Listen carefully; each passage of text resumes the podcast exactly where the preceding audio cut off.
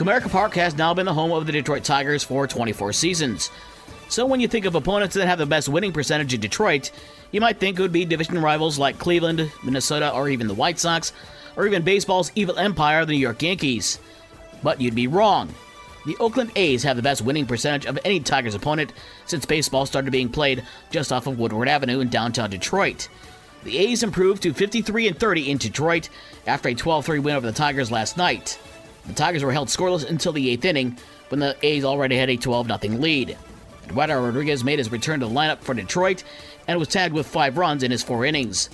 The Tigers face the A's again this afternoon at 110 a 1245 pregame show on News Talk Sports 94.9 WSJM. Across the lake and a little north in Milwaukee, the Chicago Cubs picked up their second straight win over the Brewers.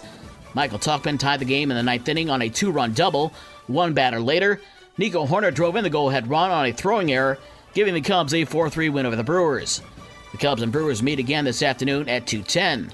The White Sox game against Toronto last night in Chicago was postponed because of the severe weather that rolled through Chicago.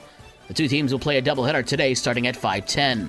Major League Baseball announcing the bracket for the All-Star Game Home Run Derby on Monday in Seattle. The White Sox Luis Robert Jr. is the top seed in the eight-player field. He'll face Baltimore's Adley Rutschman in the first round. Last night in the WNBA, Minnesota's Napheesa Collins had a game-high 32 points to lead the Lynx over Indiana 90 83. Aliyah Boston had 22 points and 9 rebounds, and Alyssa Smith added 18 points and 11 rebounds for Indiana. NBA news Milwaukee Bucks center and former league MVP Giannis Antetokounmpo had surgery on his left knee, but he'll be ready for training camp. However, he will miss playing for Team Greece in the upcoming Basketball World Cup. Midwest League Baseball from Wednesday, Fort Wayne over West Michigan 6 to 1. Great Lakes beat Dayton 4 to 2. Lake County over Lansing 3 to 2. And the game between the South Bend Cubs and Peoria Chiefs got halted in the bottom of the ninth inning in South Bend. The game was tied at 6, and South Bend had a runner on second and two outs when the game was called. They'll finish that game tonight at 6 o'clock before playing the regularly scheduled game.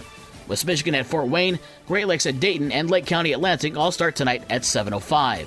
For the rest of the scores from last night and the schedules for today's games, visit the podcast page on this station's website. With your morning sports for Thursday, July 6th, I'm Dave Wolf.